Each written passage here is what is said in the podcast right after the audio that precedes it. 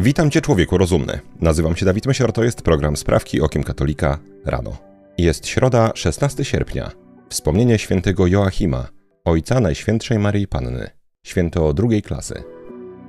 Wszystkie sprawy nasze prosimy Cię, Panie, natchnieniem Twoim uprzedzaj, a pomocą wspieraj, aby wszelka modlitwa i praca nasza od Ciebie się poczynała i przez Ciebie się kończyła. Przez Chrystusa, Pana naszego.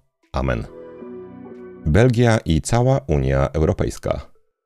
Unia Europejska po raz kolejny zajmuje się tym, co lubi najbardziej, czyli regulowaniem życia Europejczyków. Tym razem tematem debaty unijnych urzędników jest zbieranie grzybów. Hiszpańska prezydencja w Radzie Unii Europejskiej zaprosiła przedstawicieli państw członkowskich do dyskusji na temat pozyskiwania produktów niedrzewnych, czyli między innymi grzybów. Krytyczna reakcja przedstawicieli państw takich jak Polska, Austria, Słowacja czy Chorwacja doprowadziła jednak do wyciszenia tematu. Rzecznik Komisji Europejskiej pan Adalbert Janz zdementował doniesienia na temat możliwości prawnego regulowania zrywania grzybów. Warto dodać, że to samo początkowo mówiono na temat zakazu rejestracji samochodów spalinowych od roku 2035, a jednak jak wiemy, zakaz ten wszedł w życie. Pomyślmy przez chwilę, czym są grzyby.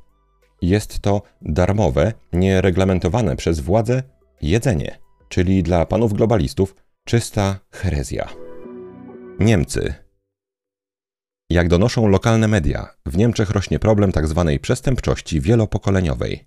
Chodzi o całe rodziny zrzeszające się de facto w klany, których głównym zarobkiem jest dochód z przestępstw, najczęściej z rozbojów, handlu narkotykami oraz bronią. Federalne Ministerstwo Spraw Wewnętrznych lewicowego rządu przedstawiło najnowszy projekt ułatwiający deportację cudzoziemców. Zgodnie z rządową propozycją, do deportacji nie będzie już konieczny wyrok skazujący za przynależność do zorganizowanej grupy przestępczej, co często jest niemożliwe do udowodnienia. Czy jest to kolejny dowód na to, że wizja społeczeństwa wielokulturowego, czyli tzw. Tak multikulti, się nie sprawdza? Pozostawiam, mój drogi słuchaczu, Twojej ocenie. Propozycji rządu sprzeciwia się koalicjant socjalistów, czyli Zieloni, a także opozycyjna Unia, tylko z nazwy chrześcijańsko-demokratyczna. Trzecia sprawka to krótka żywotów świętych, dawka. Dziś wspomnienie świętego Joachima. O życiu świętego Joachima, ojca Najświętszej Maryi Panny, a więc i dziadka Pana Jezusa, nie znajdziemy żadnych informacji w księgach Pisma Świętego. Według tradycji święty Joachim pochodził z zamożnej rodziny galilejskiej i mieszkał w Nazarecie. Wraz ze swoją żoną, świętą Anną, mimo wzorowego, cnotliwego życia, bardzo długo nie mogli doczekać się potomstwa. Wówczas święty Joachim udał się na pustynię, gdzie pościł 40 dni i 40 nocy, błagając Pana Boga o potomstwo. Pod sam koniec 40-dniowego postu Joachimowi ukazał się anioł, zwiastujący, że jego małżonka da mu dziecię, które będzie radością ziemi. Święty Joachim zmarł prawdopodobnie niedługo po zaślubinach swojej jedynej córki, Najświętszej Maryi Panny, ze świętym Józefem.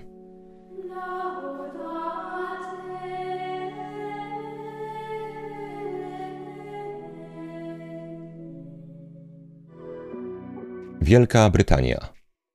Naukowcy z londyńskiego University College opublikowali na łamach Journal of Medical Internet Research najnowsze badania na temat wpływu mediów społecznościowych na internautów. Zgodnie z raportem w roku 2022 około 4,5 miliarda osób na świecie korzystało z przynajmniej jednego medium społecznościowego. Naukowcy twierdzą, że korzystanie z mediów społecznościowych, jeśli zaczyna kolidować z codziennymi aktywnościami, może prowadzić do złego stanu psychicznego, w tym do depresji, lęków czy osamotnienia. Badania Brytyjczyków wykazały, że im dłużej ktoś korzystał z social mediów, tym częściej samo ich ograniczenie lub nawet odstawienie już nie wystarczy. Zdaniem naukowców najbardziej skuteczna podobno jest terapia przywracająca właściwe patrzenie na świat. Kiedyś, gdy argumentowało się szkodliwość mediów społecznościowych, zwykle z drugiej strony pada taki argument, że oczywiście potrzebny jest umiar. Media społecznościowe mają swoje dobre i złe strony. Trzeba używać ich umiejętnie, wtedy nie wpadniemy w kłopoty. Pytanie jednak, czy nie warto zakwestionować tej powszechnej opinii i zastanowić się bardzo poważnie, jakie plusy mają media społecznościowe. Jeżeli, mój drogi słuchaczu, masz ochotę, napisz proszę w komentarzu plusy mediów społecznościowych. To była sprawka czwarta, a po niej reklama. Uwagi warta. Dziś chcę przypomnieć o dziele, które kiedyś promowałem bardzo aktywnie. Być może niektórzy ze słuchaczy jeszcze to pamiętają. Książka, która obok pozycji takich jak o naśladowaniu Chrystusa i ćwiczenia duchowne jest jednym z najważniejszych dzieł ascetyczno-mistycznych, jakie wydało chrześcijaństwo. Mowa o walce duchowej Wawrzyńca z Kupoli. Pierwsze wydanie książki ukazało się w roku 1585 i jeszcze za życia autora miało ponad 60 wydań, a do naszych czasów blisko 600. Niemal od razu została przetłumaczona na najważniejsze języki świata. Wszędzie zdobywała serca czytelników jako praktyczny przewodnik życia duchowego. Święty Franciszek Salezy mawiał, że nosi ją zawsze w kieszeni, codziennie czyta po kilka stron, a raz w miesiącu całość. W książce czytelnik spotka się z bardzo spokojnym i trzeźwym spojrzeniem autora na rzeczywistość, jego wielkim doświadczeniem i znajomością rzeczy, z jaką mówi o życiu duchowym i o toczącej się w nim walce. Niezliczeni czytelnicy mówili, że czuli się, czytając Skupolego, jakby mówił o ich sprawach, o tym, co zdarzało się w ich życiu, gdy choć próbowali podjąć życie w pełni oddane Bogu. Nie mógłbym bardziej zachwalić tej książki. Jeżeli, mój drogi słuchaczu, jeszcze jej nie czytałeś albo nie masz, rozważ proszę zaopatrzenie się w tę pozycję. Pod filmem znajdował się będzie link do wydawnictwa Dębogóra. Dziś i jutro będzie tę książkę można kupić w cenie 19,90. Wawrzyniec z Kupola. Walka duchowa. Uganda.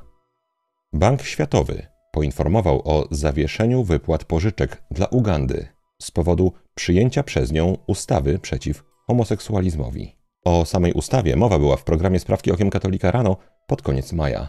Wtedy też prezydent Ugandy, pan Yoweri Museveni, podpisał nowelizację prawa karnego, na mocy której homoseksualne akty z osobą małoletnią są zakazane pod groźbą kary śmierci, a promocja homoseksualizmu wiąże się z karą do 20 lat więzienia. To nie spodobało się Bankowi Światowemu, którego oświadczeniu czytamy.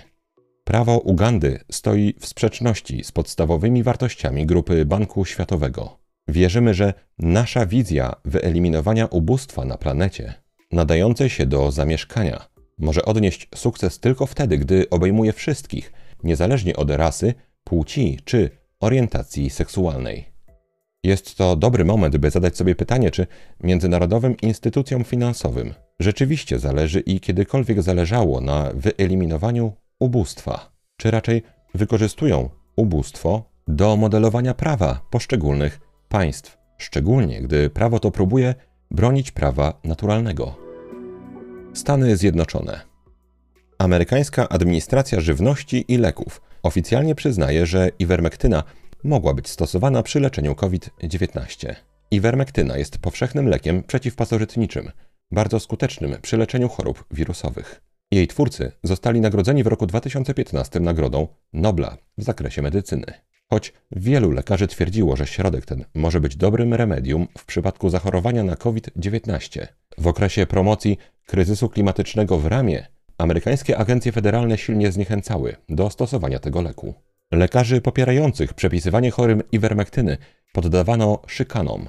Jeden z nich, pan Robert Apter, postanowił pozwać Federalną Agencję Leków z powodu bezprawnej ingerencji w praktykę lekarską. Wskutek procesu rząd finalnie przyznał, że kampania przeciw stosowaniu iwermektyny była prowadzona w oparciu o fałszywe założenia. Podobna sytuacja miała miejsce w Polsce. Wielu lekarzy padło ofiarą szykan i dyskryminacji, gdy proponowali przepisywanie chorym podobnego środka, czyli amantadyny. Polska. W opublikowanej w minioną sobotę rozmowie z Polską Agencją Prasową arcybiskup Grzegorz Ryś skomentował zakończone 6 sierpnia Światowe Dni Młodzieży. Polski hierarcha odniósł się do procederu rozdawania Komunii Świętej przez kobiety.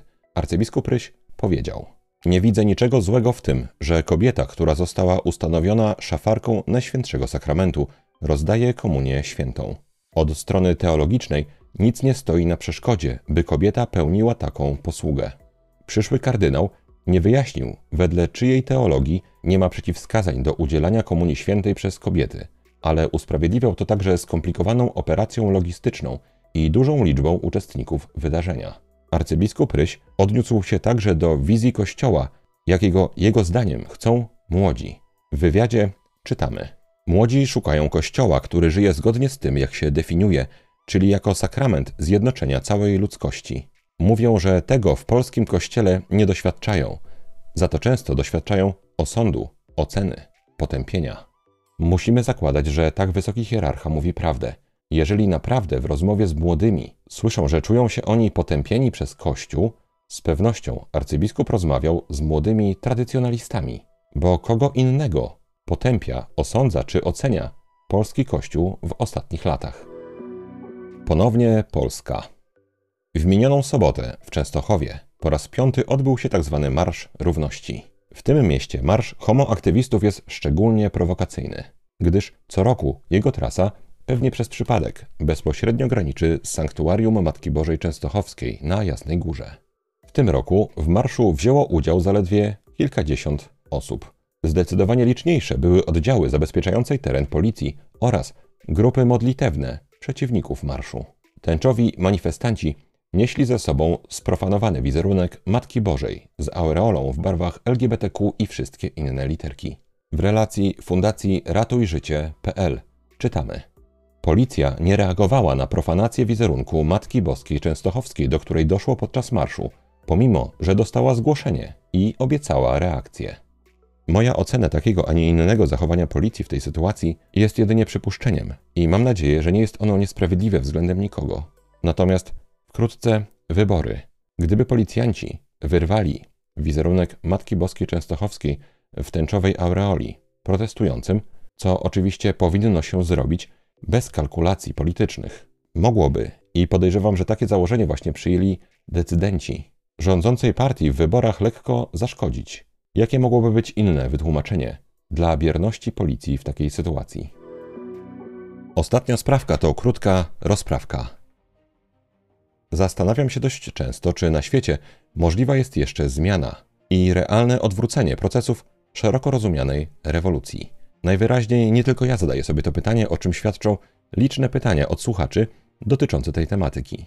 Świat dzisiaj jest w nie najlepszej kondycji. Co mam na myśli?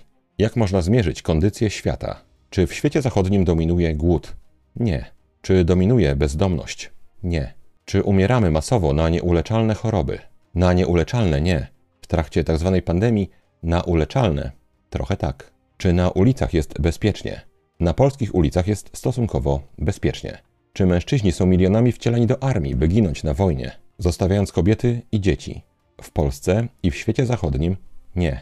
Jak więc ja, siedząc na wygodnym krześle, pod nieprzeciekającym dachem i będąc spokojnym o to, że moja rodzina dziś wieczorem będzie miała co jeść, mogę twierdzić, że świat jest w kiepskiej kondycji. Powraca więc pytanie, jak można mierzyć kondycję świata? Czy o kondycji świata nie świadczy przede wszystkim stopień, w jakim ułatwia on lub utrudnia osiągnięcie zbawienia duszy? Nigdy nie głodowałem, więc takie słowa mogą kogoś oburzyć. Jednak nawet z pozycji osoby żyjącej bez wojny i głodu odważę się zapytać: gorszy jest głód przez czas określony, czy ogień piekielny przez wieczność? Dlatego oceniam kondycję świata przez pryzmat sprzyjania osiągnięciu przez człowieka życia wiecznego. Dziś żyjemy w świecie, w którym poddaje się w wątpliwość istnienie obiektywnego dobra i obiektywnej prawdy. Młode pokolenia systemowo uczy się drwienia z tradycji. I nie, nie zawsze tak było. Argument bardzo często powtarzany, że młode pokolenia zawsze dążyły do obalenia porządku starszych pokoleń, nie jest argumentem popartym żadnymi dowodami. Jest to zwykła myśl rewolucyjna, myśl anarchistyczna. Żyjemy dziś w świecie, w którym w ogóle przestała istnieć prawdziwa polityka. Polityka rozumiana tak, że przedstawiciele ludzi wybrani przez ludzi reprezentują interesy ludzi i troszczą się o dobro ludzi. Dziś polityka to teatr dla obywateli, których świadomie się skłóca, by im ten teatr wystarczył, a politycy mogli zajmować się interesami bliższymi ich sercom, czy też raczej kieszeniom. Żyjemy dziś w świecie, w którym nieskromność jest doprowadzona do poziomu, którego nawet Zygmunt Freud z pewnością sobie nie wyobrażał. Cały internet, ale nie tylko internet, również Każda polska plaża w lecie bombarduje gałki oczne mężczyzn, obrazkami, których kilkadziesiąt lat temu nie mogliby znaleźć nawet gdyby bardzo się starali. Podczas gdy wszystkie religie, jak również wszystkie silne kultury w historii świata stawiały na skromność kobiet, ponieważ doskonale rozumiały, jaka jest natura męskiego instynktu, a promowanie nieskromności i rozwiązłości jest jedną z najpewniejszych metod rozwalenia społeczeństwa z zewnątrz. Dziś dwunastoletni powiedzmy chłopiec, który idzie do szkoły, może mijać reklamę bielizny, która pokazuje kobietę w taki sposób, w jaki pokazywało się ją w czasopismach erotycznych, jeszcze powiedzmy z 50 lat temu.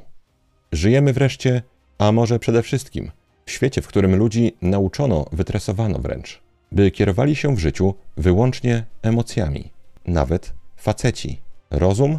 Co to jest rozum? Patrząc procentowo, naprawdę niewielu ludzi się tym kłopocze. Taki jest dzisiaj świat i to w ujęciu naprawdę delikatnym. Nie ma potrzeby mówić o wszystkich plugastwach. Co na to Kościół? Podobnie jak rewolucja trawi ten świat, tak modernizm trawi Kościół. I na tym w tej rozprawce diagnozy stanu Kościoła zakończę. Po co te diagnozy? Dość smutne, ponieważ zmiana jest możliwa. Problem polega jednak na tym, że jak rewolucja wchodzi hurtem, masowo, tak odnowa moralna świata musi wyjść w detalu, oddolnie, przez jednostki. Odrobinę za dużo, jak dla mnie, jest romantycznych zrywów. Zróbmy coś, zorganizujmy się, pogońmy kogoś. Tak się naprawdę nie da. Medialno-finansowy walec rewolucji jest naprawdę za silny na ten moment. Podobnie za dużo jest dla mnie trochę takich romantycznych wyobrażeń, że za naszego życia zatrzyma się rewolucja. To jest świat fantazji. Nikt ze słuchających tego programu nie zobaczy najprawdopodobniej na własne oczy odnowy moralnej świata. Mówię o prawdopodobieństwie, nie mówię o możliwości, bo oczywiście Pan Bóg może zawsze zadziałać w sposób nadprzyrodzony. Natomiast jeżeli nie nastąpią zdarzenia nadzwyczajne lub wręcz paruzja za naszego życia, rozum nakazuje nie spodziewać się zmiany kierunku świata w najbliższym czasie. Przez to rozumiem jakieś powiedzmy 100 lat.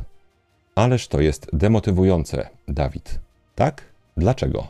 Czy walka o prawdę, dobro, porządek naturalny, Kościół, Królestwo Niebieskie obowiązuje nas tylko, gdy możliwe jest szybkie zwycięstwo? Czy nie musimy pieczołowicie i sumiennie walczyć niezależnie od okoliczności? Być może dla naszych prawnuków albo prawnuków naszych wnuków, by one też miały szansę na zbawienie. Mnie ta świadomość nie tylko nie demotywuje, lecz wręcz uwalnia od frustracji, która może pojawić się, gdy nie widzimy od razu wymarzonych zmian. Praca u podstaw, tyle ile się da. Reszta jest w rękach Pana Boga. Mój drogi słuchaczu, życzę Ci cierpliwości i odwagi. Maryjo, posłuż się mną dzisiaj jak chcesz. Wykorzystaj mnie jak chcesz. Byle tylko choć jeden grzesznik zszedł z drogi zatracenia, poszedł do spowiedzi świętej i zwrócił się ku Panu Jezusowi. To na dzisiaj wszystkie sprawki okiem katolika rano.